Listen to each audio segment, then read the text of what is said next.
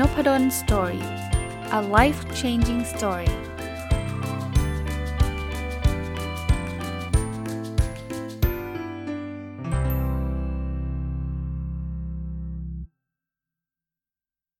สวัสดีครับ ยินดีต้อนรับเข้าสู่นพดล Story พอดแคสต์นะครับ วันนี้จะเอาหนังสือเล่มหนึ่งซึ่งต้องเรียกว่า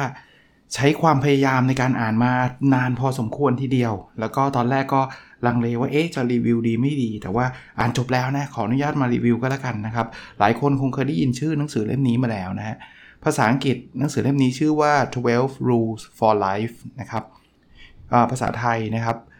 ชื่อว่า 12 กฎที่ใช้ได้ตลอดชีวิตนะคนเขียนคือจอแดนบีปีเตอร์สันนะก็เป็นนักเขียนชื่อดังคนหนึ่งเลยนะ ต้องบอกว่า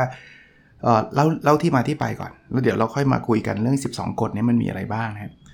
ผมเนี่ยมีโอกาสซื้อหนังสือเล่มนี้มาหลายปีแล้วล่ะนะครับ น่าจะประมาณ 2 ปีนะครับ ถ้าถ้าจำไม่ผิดนะ ซื้อมาจำได้ตอนนั้นซื้อมาใกล้ๆ หนังสือ principle เลยหรือเปล่าไม่แน่ใจนะแต่พอซื้อมาเสร็จปุ๊บเนี่ยดองทันทีนะเพราะว่าผมผมอ่านประมาณสัก 10 หน้าเนี่ยผมโอ้โหมันอ่านยากเว้ยเฮ้ยก็ดองเลยคราวนี้ดองเลยคราวนี้ดองไปสักปีหนึ่งเลยได้มั้งฮะคือคือไม่ได้อ่านมาอีกเลยนะก็ไปอ่านเล่มอื่นอ่านอะไรไปเรื่อยเปื่อยเนี่ย วันหนึ่งก็หยิบหนังสือเล่มนี้ขึ้นมาบอกเอาละวันนี้จะเอาเอาลุยหนังสือเล่มนี้ให้จบแล้วไม่ใช่วันดีนะหมายถึงว่าจะหยิบมาอ่านจริงจังแล้ว ปรากฏว่าโอ้โหผมอันนี้ส่วนตัวนะคือคือคือต้องพูดแบบนี้ว่า บางคนอ่านแล้วชอบมากก็มีนะ คือเขาอาจจะเป็นคนอ่านที่แบบชอบแนวนี้อยู่แล้ว หรือว่ามีความลึกในการอ่านหรืออะไรก็ไม่รู้แหละ แต่ว่าส่วนตัวผมผมอ่านแล้วผมแบบโหคือทำไมมันยากเงี้ยผมรู้สึกแบบนั้นเองนะ ผมก็เลยอ่านไปแล้วก็หยุดอ่านไปแล้วก็หยุดคือคือปกติอ่านหนังสือเนี่ยจริงๆผมก็อ่านหลายเล่มพร้อมกันนะแต่ว่าเวลาอ่านหนังสือผมเนี่ยผมจะอ่านแล้วก็อ่านเรื่อยๆอะแต่ว่าเล่มนี้คือต้องบอกว่าตอนสุดท้ายเนี่ยผมตัดสินใจอย่างนี้นะเอาขึ้นไปอ่านชั้น 2 ก็คือเอาไว้อ่านก่อนนอนอย่างเดียว เพราะการอ่านหนังสือเล่มนี้สำหรับผมคือต้องเงียบๆอยู่คนเดียวอะ่ะคือถ้าแบบอ่านเสียงอึกระทึกคึกโคงเนี่ยผมรู้สึกว่าผมจะจะ จะไม่อินเลยอะคือผมจะหืมมันมันมันเหมือนมันข้ามอะไรไปบางอย่าง แล้วต้องย้อนกลับมาอ่านใหม่แบบเนี้ยมันจะมีอาการแบบนี้บ่อยมากนะ อ่านแล้วก็ต้องย้อนกลับไปอ่านใหม่อะไรเงี้ย ซึ่งปกติไม่ค่อยเป็นนะคราวนี้อ่านไปที่ครึ่งเล่มมานะ เห็นหนังสือภาษาไทยแปลมาครับก็เชื่อสิบสองกฎที่ใช้ได้ตลอดชีวิตเนี่ยหนังสือภาษาไทยเนี่ย พอแปลมาก็เอาอีก เฮ้ย หรือว่า อ่านภาษาอังกฤษมันโอเวอร์โหลดเราเกินไปว่าเราก็เลยไปซื้อภาษาไทยมานะ หรือถ้าจำไม่ผิด ถ้าไม่ซื้อก็ต้องขอบคุณสำนักพิมพ์อมริน How to นี่แหละครับ มีอยู่ 2 อย่างผมจำไม่ได้ละ ผมซื้อเองหรือสำนักพิมพ์ให้ แต่ว่าถ้าถ้าจะให้เดาเดาว่าสำนักพิมพ์ให้นะ ก็เลยบอกเอางี้ภาษาอังกฤษเลิกอ่านเลย ลองภาษาไทยดีกว่า เพราะว่าเราอาจจะอินได้มากกว่าเนาะ คือคือส่วนตัวคิดว่าแบบนั้นต้องบอกว่า แล้วก็หนังสือภาษาไทยก็คนแปลก็แปลดีนะครับ ต้องต้องอ ให้เกียรติคนคนแปลด้วยนะครับนะอ่านไปเสร็จปุ๊บยากไม่แพ้กันครับ ไม่ใช่ว่าแปลไม่ดีนะ ตัวผมเองแหละเอาเอาไม่ได้โทษใครนะยากไม่แพ้กันนะส่วนตัวผมนะคือจริงๆ ผมว่ากฎทั้ง 12 ข้อที่ผมจะเล่าวันนี้เนี่ยเป็นกฎที่ที่ดีเลยนะครับ ต้องไปบอกเป็นกฎที่ดี แล้วก็วันก่อนผมไปเขียนรีวิวในบล็อกนพดล Story นะครับแล้วก็บอกว่ามันมันมันอ่านยากเนาะก็ แล้วผมรู้สึกแบบนี้ด้วยนะนี่เป็นความเห็นส่วนตัวผมก่อนเลยนะก่อนจะมารีวิวนะขออนุญาตพูดถึงเล่มนี้นานนิดนึงคือผมบอกว่าบางทีเนี่ยผมรู้สึกว่าตัวอย่างเนี่ยอ่านอยู่นานมากเลยนะ ถึงจะ relate ได้ว่า มันไปเกี่ยวอะไรกับหัวข้อเนี้ยนะแต่ก็มีมีหลายหลายท่านนะมีมีคนมาคอมเมนต์แล้วกันบอกว่าอาจารย์ผมว่ามันก็ไม่ยากนะ ผมว่ามันตรงไปตรงมามากเลยนะ ถ้าอาจารย์อ่านดูเนี่ย อาจารย์จะรู้เลยว่าเขากำลังจะพูดถึงเรื่องนี้อยู่เนี่ยก็ต้องเรียกว่า เห็นด้วยกับท่านนะครับ ผมเชื่อว่าบางท่านอ่านแล้วอินอินกว่าผมเยอะนะครับ แต่ก็ไม่ใช่หนังสือที่ไม่ดีต้องพูดแบบนี้ต้องต้องบอกว่าเป็นหนังสือที่ดี แต่ส่วนตัวเลยขีดเส้นใต้หนาๆเลยผมผมคิดว่าอ่านไม่ง่ายนักนะคราวนี้แล้วผมจะมารีวิวอะไร ผมก็รีวิวกฎ 12 ข้อนี่แหละครับ แล้วก็จะต่อยอดส่วนบุคคลเข้าไปด้วยว่า ความเห็นผมในกฎ 12 ข้อนี้ผมมีความเห็นอะไรบ้างนะครับอะเราเริ่มต้นกันเลย กฎข้อ1นนะ ยืนให้ตัวตรงอกผายไหลพึงนะคือในบทนี้เขาจะพูดถึงเรื่องของการแนะนำเอาที่ผมแกะออกมาได้เป็นบทเรียนนะก็คือ การที่เราจะทำท่าทางที่มันแสดงความมั่นใจในตัวเองคือพูดง่ายๆนะเวลาเรามั่นใจเนี่ยคนอื่นเขาก็จะเคารพเรานะครับแต่ถ้าเกิดเราทำตัวหงอทำตัวไม่มั่นใจเนี่ย คนอื่นเขาจะทำกับเราเหมือนกับเราด้อยกว่าแบบนั้นนะนะซึ่งในในในบทนี้เขาจะพูดถึง สัตว์แบบ lobster แบบอะไรเต็มไปหมดเลยครับ ที่จะทำให้เห็นว่าเวลาเขาสู้กันแล้วไอ้ตัวที่มันแพ้มันจะหงองหงิกแล้วสุดท้ายเนี่ยมันก็จะแบบ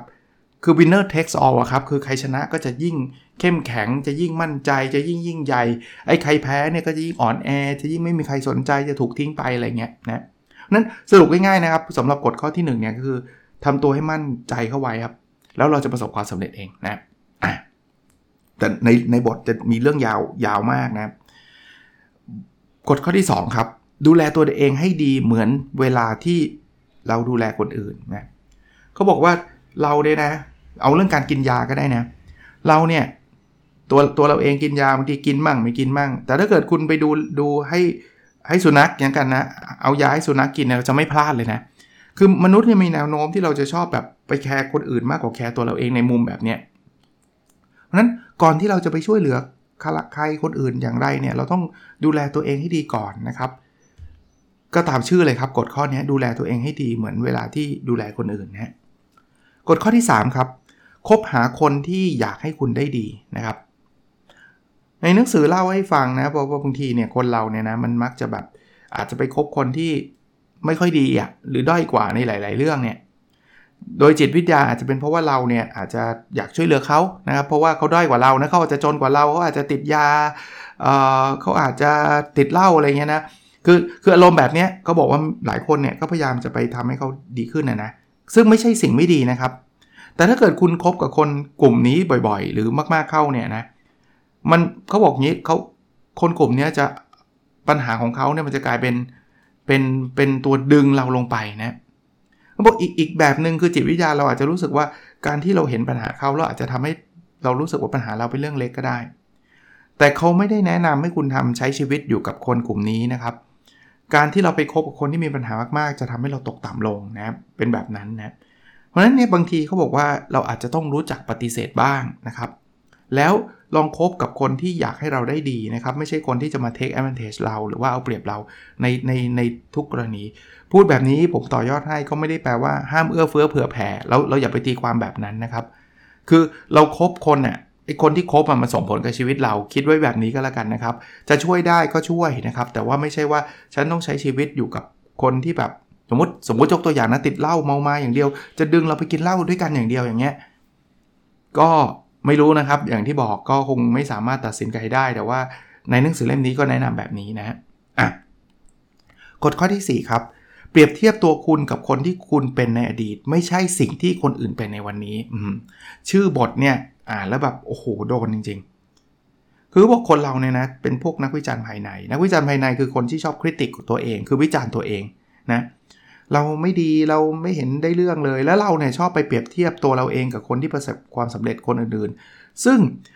ไม่ว่าเรื่องไหนอะ่ะมันจะต้องเจอใช่ปะ่ะสมมติผมเขียนบล็อกเนี้ยมันก็ต้องคนที่มีเป็นบล็อกเกอร์ที่เก่งกว่าผมที่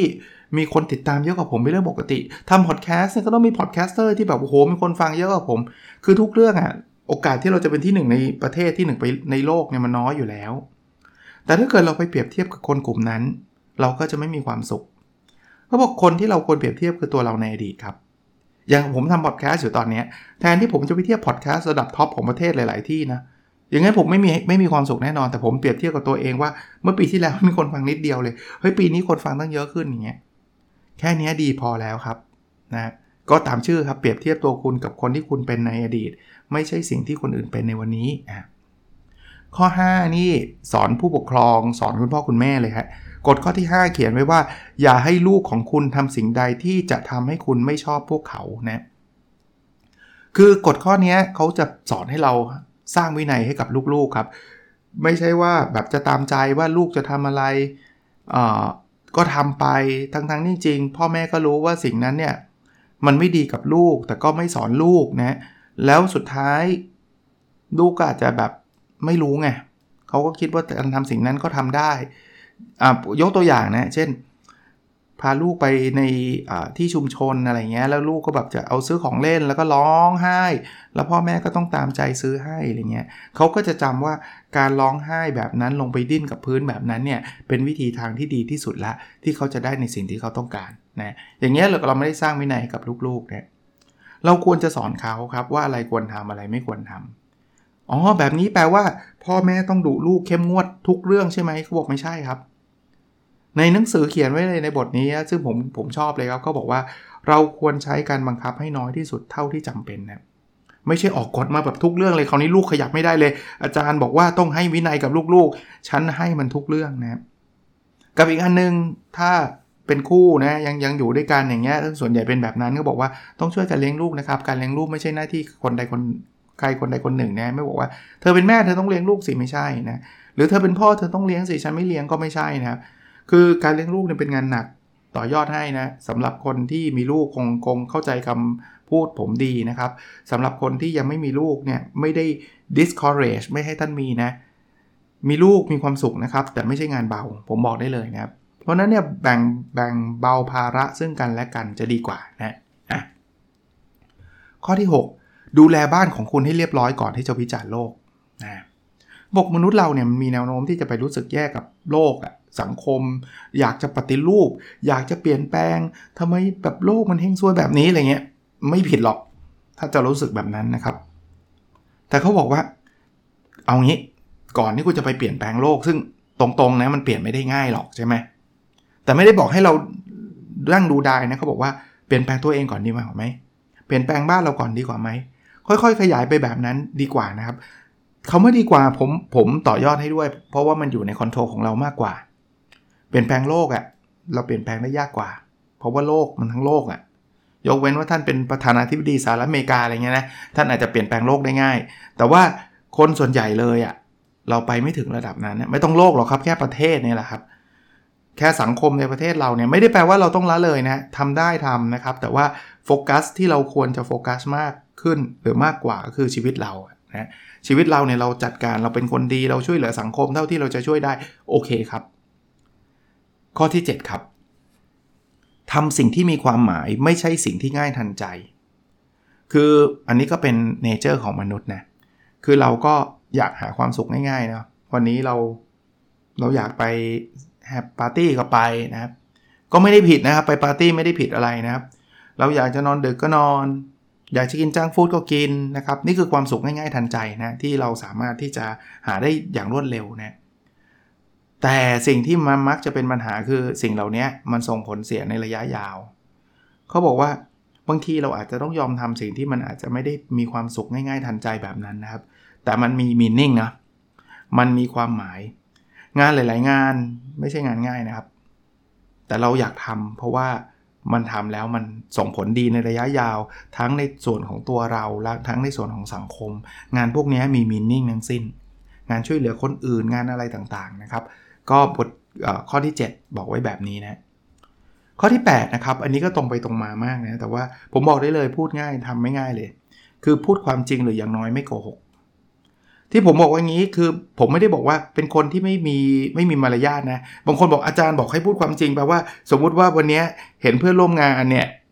ทำผมมาไม่สวยก็เดินเข้าไปใส่เขาเลยใช่ไหมว่าแกแกแกน่าเกลียดมาก อันนั้นเอ็กซ์ตรีมไป คือถ้าเขาถามเราก็อาจจะบอกคอมเมนต์ที่ทำให้ไม่ได้เขารู้ไม่ได้รู้สึกแย่ แต่ว่าไม่ใช่ว่าเขาทำผมมาไม่สวยแล้วเราไปเยินยอปอปั้นแบบว่า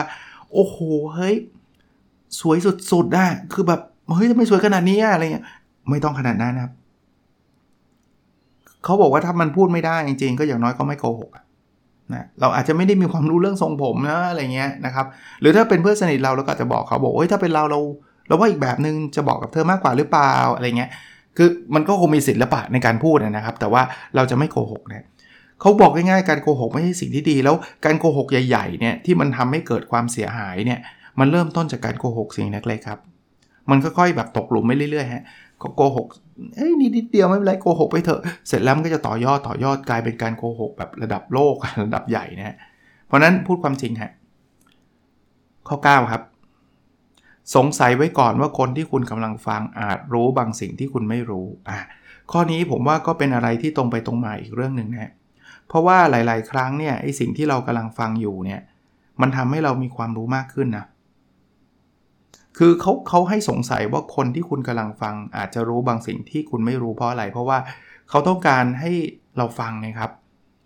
เขาบอกว่าบางทีมนุษย์น่ะไม่ได้ฟังมนุษย์น่ะได้ยินเฉยๆ คือคนพูดมาฉันจะรอโต้อย่างเดียว ฉันไม่ได้ฟังเขาจริงจังเนี่ยนะ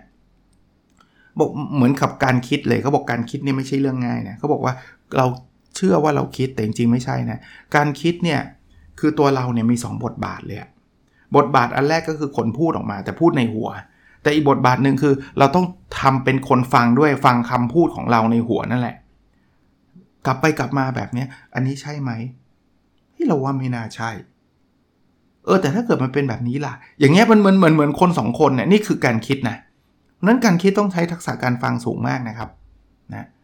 ทำไมต้องฟังเพราะว่าฟังมันเพิ่มภูมิปัญญาเราไงฮะฟังมันเพิ่ม knowledge ให้เรานะครับ นะไม่งั้นเราจะรู้ในสิ่งที่เรารู้อยู่แล้วถ้าเราไม่ฟังนะครับ มันคือการแสวงหาความรู้อย่างต่อเนื่องนะ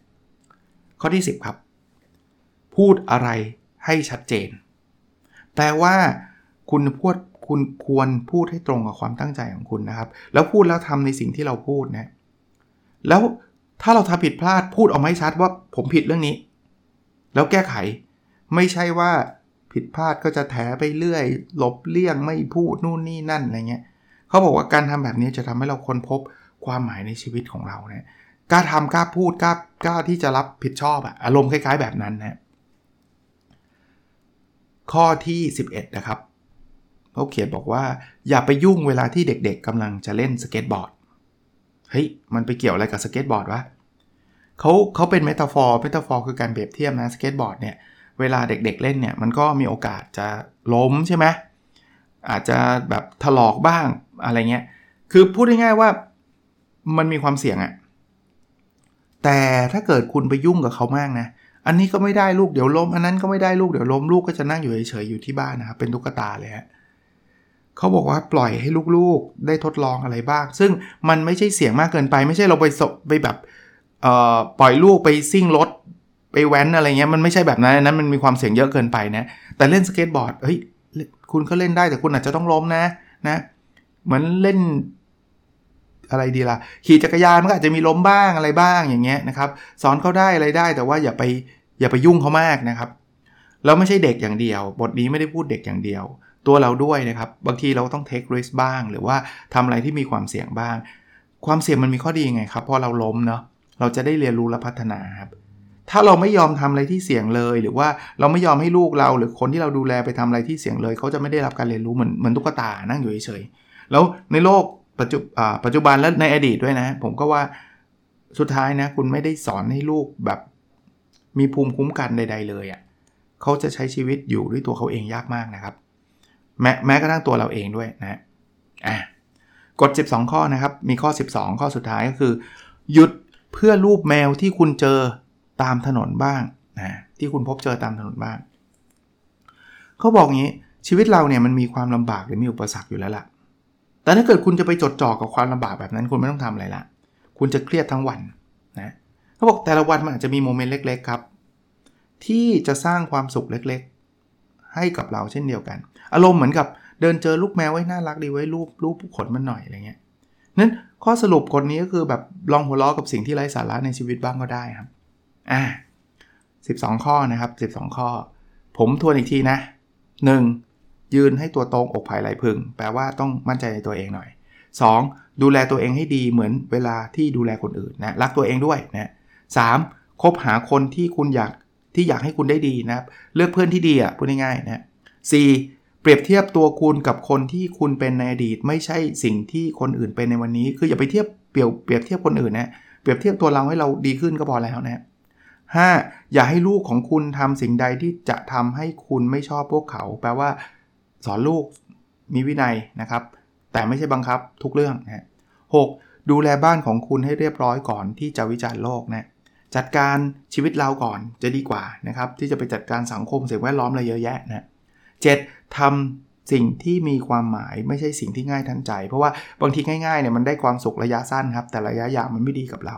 8. พูดความจริงหรืออย่างน้อยก็ไม่โกหก ก็ก็ขอให้พูดจริงนะครับ 9. สงสัยไว้ก่อนว่าคนที่คุณกำลังฟังอาจรู้บางสิ่งที่คุณไม่รู้ ก็แปลว่าเราต้องรู้จักฟัง 10. พูดอะไรชัดเจนนะครับกล้าทำกล้ารับนะทำนองนั้นนะครับ 11. อย่าไปยุ่งเวลาที่เด็กๆกำลังเล่นสเก็ตบอร์ดก็แปลว่า อาจจะต้องปล่อยให้เขารับความเสี่ยงบ้างที่เราคิดว่าพอจะรับได้นะครับ 12. หยุดเพื่อรูปแมวที่คุณพบเจอตามถนนบ้าง ก็ มีโมเมนต์เล็ก ๆ ครับ บางทีเราก็อาจจะไม่ได้ต้องเครียดตลอดเวลานะครับโมเมนต์เล็ก ๆ ไม่ต้องเป็นแมวอย่างเดียวนะครับ อะไรก็ได้นะครับ ที่จะทำให้เรามีความสุขมากขึ้นนะก็อย่างที่เรียนนะครับ นี่คือกฎ 12 ข้อนะเอ่อผมคงไม่สามารถบอกได้ว่าเล่มนี้ท่านจะอ่านแล้วชอบหรือไม่นะครับ แต่แต่ส่วนตัวผมถามว่าพออ่านจบแล้วรู้สึกอินไหมผมว่าผมก็อินระดับหนึ่งอินขณะที่มาเขียนเขียนเขียนรีวิวอะแล้วก็มาพูดในพอดแคสต์นะครับ แต่ถามว่า อ่านง่ายไหม ตรงๆว่าผมว่าก็ไม่ง่ายนัก ก็ไม่ง่ายนักนะบางทีตัวอย่างผมยกตัวอย่างนะเขายกมาเปรียบเทียบเนี่ย ผมอาจจะแบบมันเล่าทำไมอะไรเงี้ย แต่คนอ่านแบบ hardcore จริงๆเนี่ยเขาจะเขาจะอ่านแล้วแบบ เอ้ยโอ้โหใช่ว่ะอะไรเงี้ย ผมผมเอาอันนี้มันมันบอกไม่ได้นะครับ ส่วนตัวผมอย่างที่ผมบอกนะว่า ผมอาจจะอ่านแล้ว ตีความยากนิดหนึ่งในบางเรื่อง คือหนังสือเล่มนี้นะผู้เขียนเนี่ยเป็นผู้รอบรู้มากครับเขายกตัวอย่างเรื่องศาสนาเขายกตัวอย่างเรื่องวิทยาศาสตร์ เรื่องอะไรยาวมากอะ่ะมันไม่ใช่ how to แบบ 12 ข้อ 1 2 3 4 ไม่ใช่เลยไม่ใช่เลยนะก็ลองไปหาอ่านดูกันแล้วกันนะครับ เอางี้แล้วกันนะโอเคนะครับเอ่อสุดท้ายผมมีหนึ่งเล่ม เช่นเดิมนะครับ เล่มนี้ถ้าเกิดท่านฟัง Nopadol's Story Podcast episode นี้แล้วอยากอ่าน ผมคงแจกไม่ได้ทุกคนนะครับ เพราะมีเล่มเดียวก็ง่ายๆครับกติกาเดิมนะครับ ท่านไปที่เพจ Nopadol's Story นะ เอาเฉพาะ Facebook Page นะครับ ไปดูในepisode เนี้ย episode ชื่อชื่อเนี้ยครับไอ้สิบสองกฎที่ใช้ได้ตลอดชีวิตเนี่ยนะครับ ที่ผมจะโพสต์ถ้าไปถ้าท่านฟังเช้ามากผมอาจจะโพสต์ไม่ทันนะครับ แต่ถ้าเกิดโพสต์ไม่ทันรอนิดหนึ่งนะแล้วแชร์ไอ้เพจเนี้ยออกไปใน Facebook ของท่านเปิดเป็น public นิดนึง พอผมจะได้เข้าไปดูได้นะครับ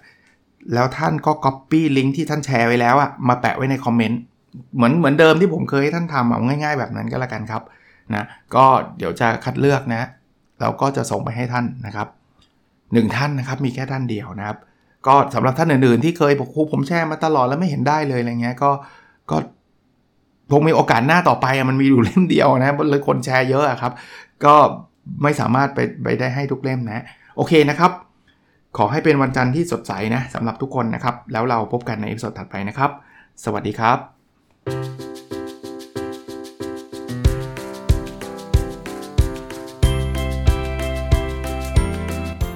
n o p a d o n Story a life changing story